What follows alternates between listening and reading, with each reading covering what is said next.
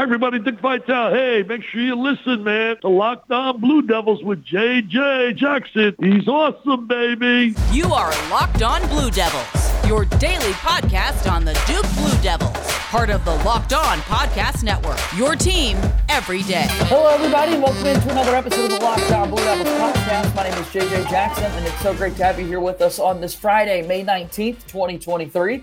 Hope that you're doing well out there, wherever you may be watching or listening to Locked On Blue Devils. Locked On Blue Devils, of course, is your daily podcast devoted to everything going on in the life of Duke athletics. Want to give some love to the Duke baseball team as they are in their final series of the regular season. Duke softball getting ready to open up the big Durham Regional this weekend. And on today's show, of course, we're going to focus more on Duke basketball. Ernest Udeh Jr. was in town for a visit. We'll talk about that and what to expect moving forward for Jon Scheyer's team here on the program. If you haven't done so already, please be sure to follow and subscribe to this podcast for free wherever you get your podcast. Also, hit that subscribe button if you're watching us on YouTube. Again, your support of the program means the absolute world to us. Follow us on Twitter at LO underscore Blue Devils, and I'm on Twitter at underscore JJ underscore Jackson underscore. As we welcome in my very good pal, Conor O'Neill from Devils Illustrated, back into the show once again. Conor, it's great to see you as always. Thanks for being here. Good to good to stop by. Good to uh, be seen and, and see you, JJ. Absolutely, man. We've got a lot to catch up on, and definitely want to talk a good bit about this Duke basketball program and what they've been up to as of late. But uh, the spring sports off to a good start and, uh, and kind of ending strong here. I failed to even mention Duke men's lacrosse being the number one overall seed in the tournament, getting ready for a big quarterfinal matchup. So I know you pay attention to some of the other happenings across the ACC, and they're in Durham as well. It's a good time of year. Yeah, the spring always uh, it, it always creeps up on you because you you get through basketball season sometime in March or April, and then all of a sudden you're like, okay, let's pick up the pieces on the 18 million spring sports happening, and they're oh by the way, they're already all halfway through their seasons.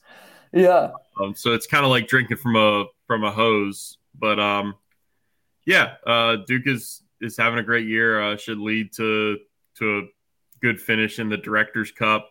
Uh, I think that's officially the Stanford Directors Cup because Stanford always seems to run away with that thing. But we'll see how far up the ladder Duke climbs this year. Yeah, that's always got to be the goal, right? To have the well-rounded athletic departments, every team finishing strong across campus and that sort of thing. So uh, let's talk about this basketball team. Of course, you look at uh, that cup in particular, an ACC tournament championship in men's basketball will help for this past season. But now that that season has come to a close, trying to figure out what in the world this roster is going to look like. And our week started uh, with Jeremy Roach announcing that uh, he's locked in. He's running it back for year four. Stay the course was the branding on the Duke basketball image featuring him and six, the banner that was uh, still waiting to be hung there inside Cameron Indoor Stadium. So, uh, Roach's decision ultimately to return for a senior season. Talk to us about this, Conor. How did we get here? What did you think?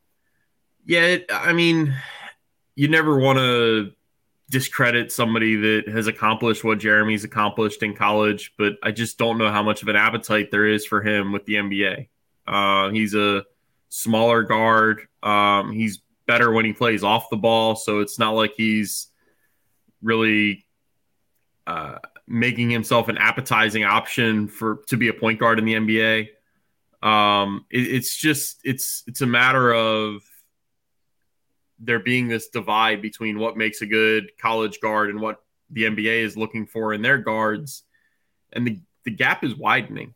Um, so I look at Jeremy as somebody that man, he's he's a really good college basketball player. Uh, there's no doubt about that. But then you also wonder how much of a future he has in the NBA. Um, whether he might be better served going and playing in Europe at some point. So I say all that to say it it shouldn't come as a surprise that he's back at Duke.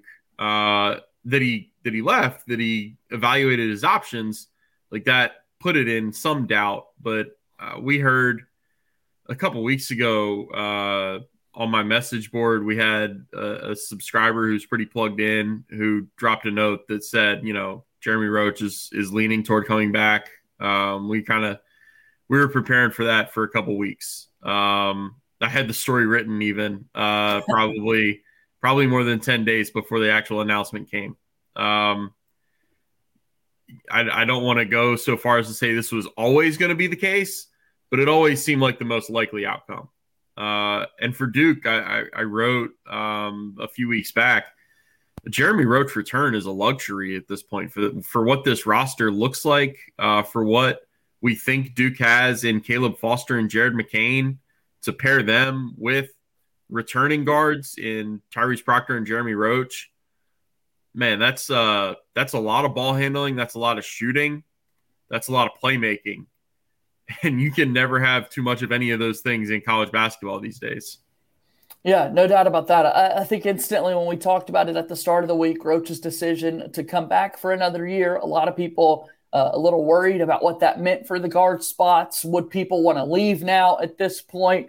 a little late for those things to take place. And, and then I think people were uh, calmed down by, t- you know, those high schoolers, Jared McCain and, and, Caleb Foster, being so excited and on social media platforms about Roach making that decision to return.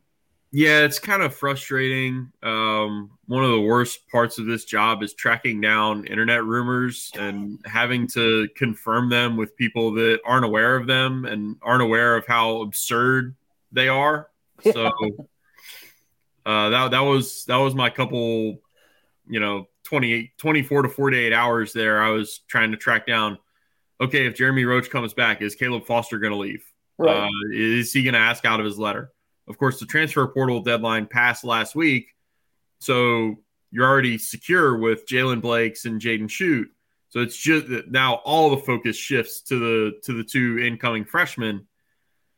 Like hey, maybe maybe there was behind the scenes discussion, but everything I heard, literally everything I heard was these guys are committed to Duke.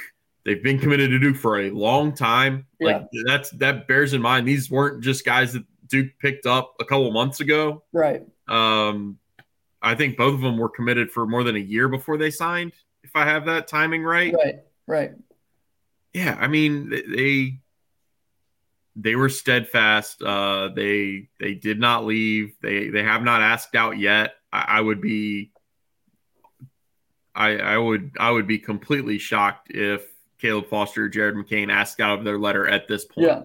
No, I think they're locked in. I, I think it doesn't help that uh, the and Mgbako situation took place, right? That you had an incoming freshman now out of a letter of intent, now committing to another program. Like that's fresh on the brain. And so here's a guard coming back. Maybe we can connect the dots and there's something there. But that's not the case. Those guys are locked in and they're ready to play. Let's talk more about what this team could look like specifically. How in the world do you utilize all those guards and more? And we'll do that after our first time out here on today's episode of Locked on Blue Devils.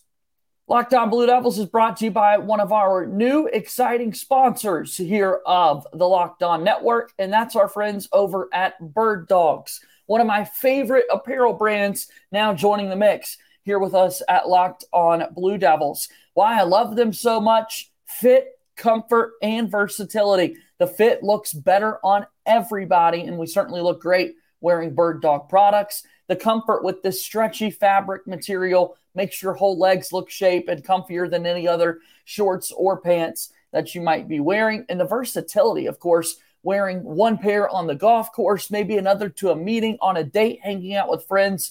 Birddogs is the best fit for you out there. You've got to incorporate this into your wardrobe and lifestyle moving forward. So go to birddogs.com slash locked on college, promo code locked on college. And when you do that, they'll throw in a free custom Birddogs Yeti style tumbler with every order. Again, birddogs.com slash locked on college and use that promo code locked on college.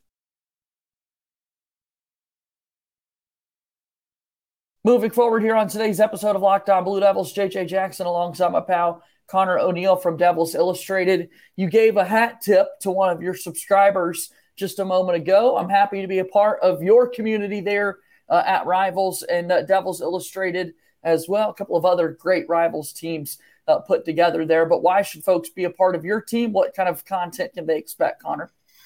Yeah, just just that. Um, you know the the subscriber notes, uh, the the inside information. Um, I'm not the greatest salesman but I, I do think we have something good going on.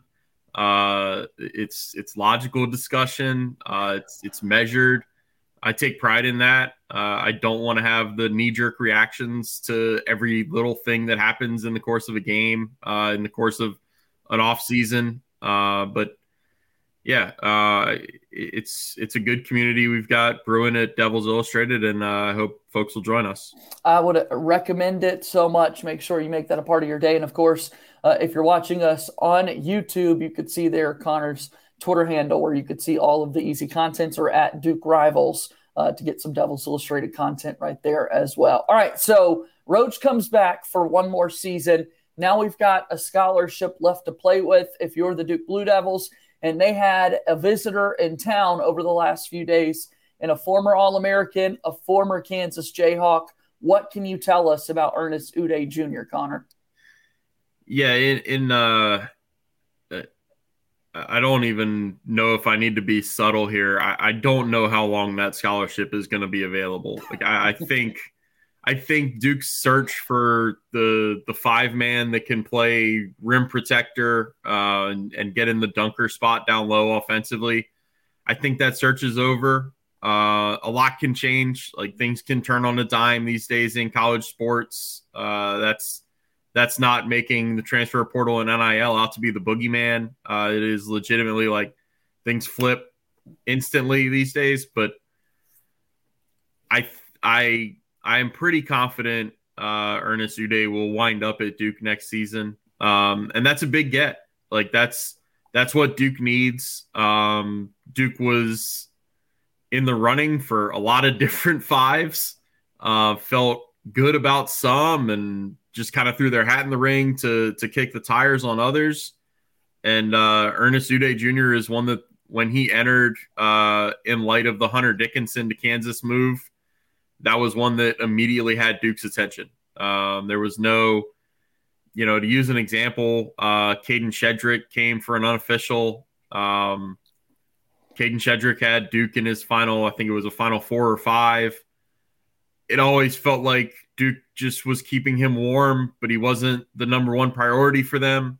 Uh, it doesn't feel like that with Ernest Udeh Jr. Uh, it feels like Ernest was locked in, the priority target. Uh, I keep using locked in and locked on. That's yeah, there we, we're plugging the name here.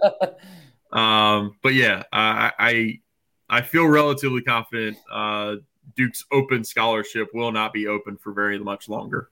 Yeah, a couple of other schools obviously appear to be in the mix, possibly, but I think riding the high off of uh, the visit as of late, we're seeing more um, crystal ball projections and predictions and people trying to figure out where in the world uh, he's going to go. I think more steam and momentum being picked up there in favor of Duke. If you're watching us on YouTube, you could see once again some numbers from Ernest Udeh's freshman year uh, at Kansas 30 games played, about eight minutes per contest for those listening to us in the podcast form. Uh, but uh, really a spark plug off the bench and limited opportunities, quite honestly uh, with a great player like Jalen Wilson kind of in front of him and taking the majority of the minutes there for Kansas this past season. On the floor, what is Duke getting in Ernest Udeh Jr. if he were to commit?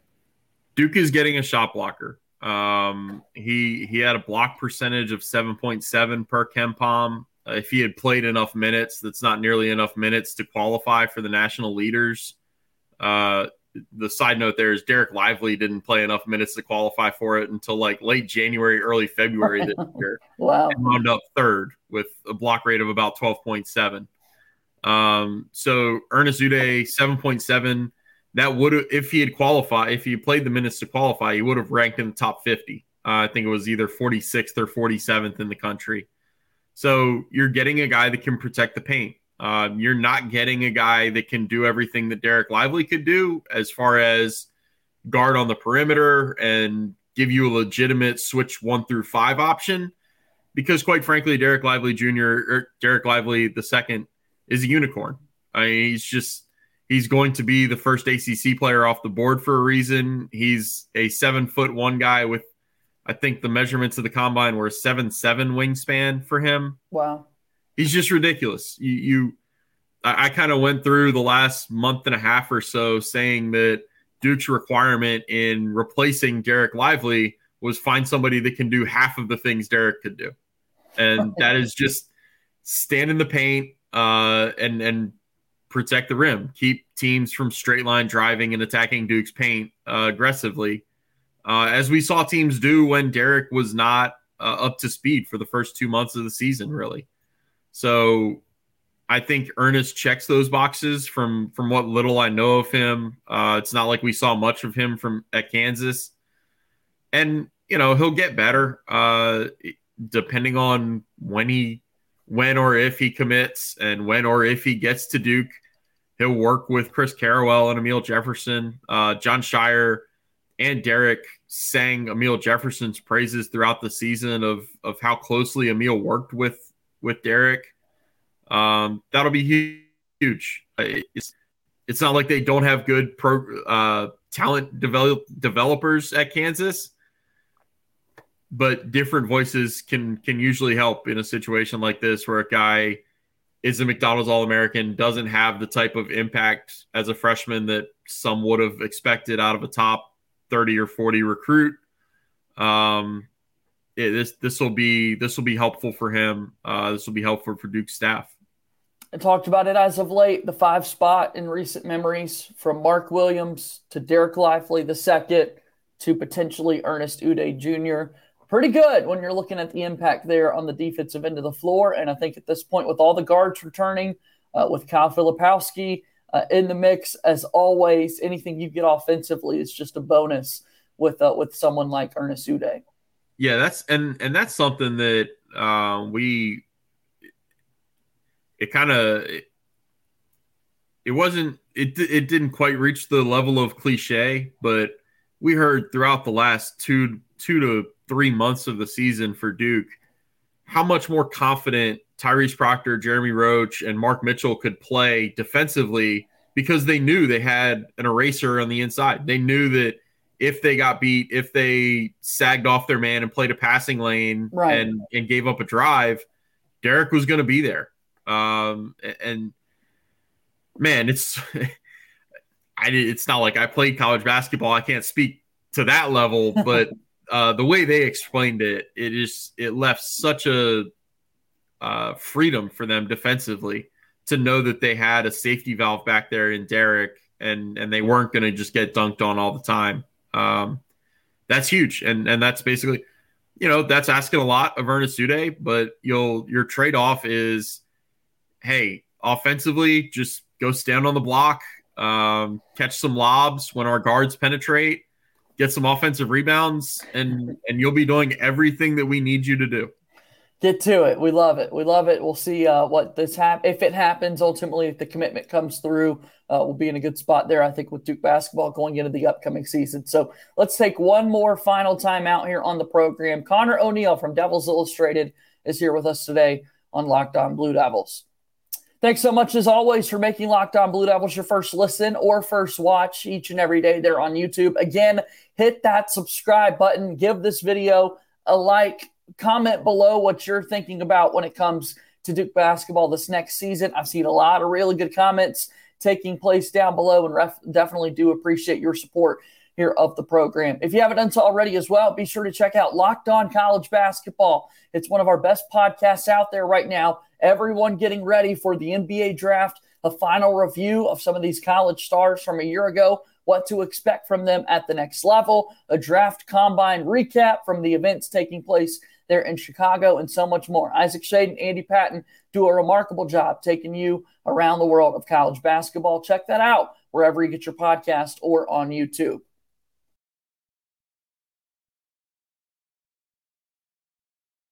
Final few moments here on today's episode of Locked On Blue Devils. JJ Jackson alongside my pal Conor O'Neill from Devils Illustrated. All right, so we're talking about the Duke basketball team uh, preparing for the upcoming season, always talking recruiting uh, with what Jon Scheyer has to do in building this program.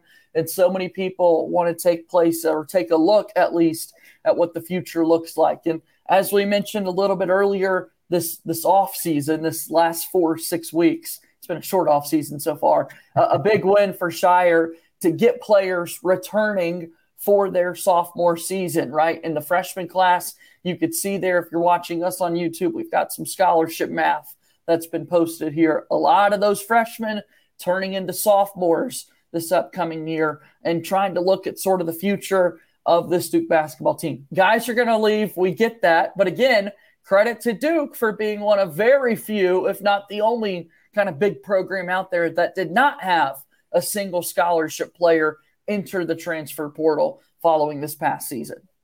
Yeah, I think that's right. I think uh, Duke is the only Power Six team to not have a player leave wow. via the transfer portal. Wow. And then you you pair that with getting um not just Jeremy Roach who entered the draft and then came back. You pair it with you have three sophomores that started a almost every game or every game in the case of Kyle Filipowski, not even test the waters and just announce that they're coming back uh, with Kyle and Tyrese Proctor and Mark Mitchell. So, you know, we overstate culture. Uh, I, I, think part of that is because we don't really fully understand it. Like, how can you or I understand the culture of Duke's basketball program without actually being in the day-to-day operation and being in the in the building with them? But I, I think you evaluate culture based on the results that you see, um, not what people say necessarily and the results are it must be really fun to play for Jon Scheyer and and play in this program because of of what you've seen in the last uh, you know two months or so since the season ended. Um, Ryan Young is a guy that I kind of w- late in the season I was kind of looking at and saying, yeah, you know he's he's got another year of eligibility, but does he really want to use it? Like he's got he's got a degree from Northwestern and a graduate degree from Duke. I would imagine he's a bright enough guy to make some yeah make some headway in the business world or whatever he wants to do. Um, and he chooses to come back for another season. He want he's not done with his playing career. Um, so yeah, it just it it speaks volumes to to what Duke has going for it, and uh, it's you know now now you can focus on the the good problems to have. You can focus on well you know how are we going to get four guards onto the onto the floor uh, to to kind of maximize their impacts? How do how do Sean Stewart and TJ Power two top 20 recruits fit into the mix when you have Filipowski Mitchell uh, maybe Ernest Udeh Ryan Young inside? Like where do you fit in the two those two freshmen uh, how much of a jump do Christian Reeves and Jaden Schutt make from year one to year two? Right. Um, there's there's a there's a roster here that screams uh, number one or maybe number two preseason uh, rank, and uh, it's it's um it's going to be an interesting season for them this year. So our, our sample size so far is just one season, right? And going into an off season, so uh, you know you can't necessarily make this the norm. We do understand that we're in an uh, ever changing world of college basketball. Player movement is at an all time high. Uh, and I think will probably be that way for several years to come here in the fold. So, not exactly the best measure to kind of continue to forecast these guys staying around forever. They've got big decisions to make, and a lot of guys are going to be sought after in regards to the next level of their playing careers. But this freshman class in particular again, super early in all of this, Conor, but it does feel as though they could be set up for a couple of years, making the scholarship situation a little bit easier for Jon Scheyer and his staff to not frequently have to look at turning over year after year after year with what that'll look like. Yeah, and that's what Jon wants. Um, Jon does not want to put all of his eggs in the one and done basket. Uh, he wants guys that are going to stick around for a second or third year. Um, I don't know how realistic it is to to expect guys to give you all four years in this day and age, but at least get into that second year, um, as we're seeing with with Flip, Mitchell, and Proctor.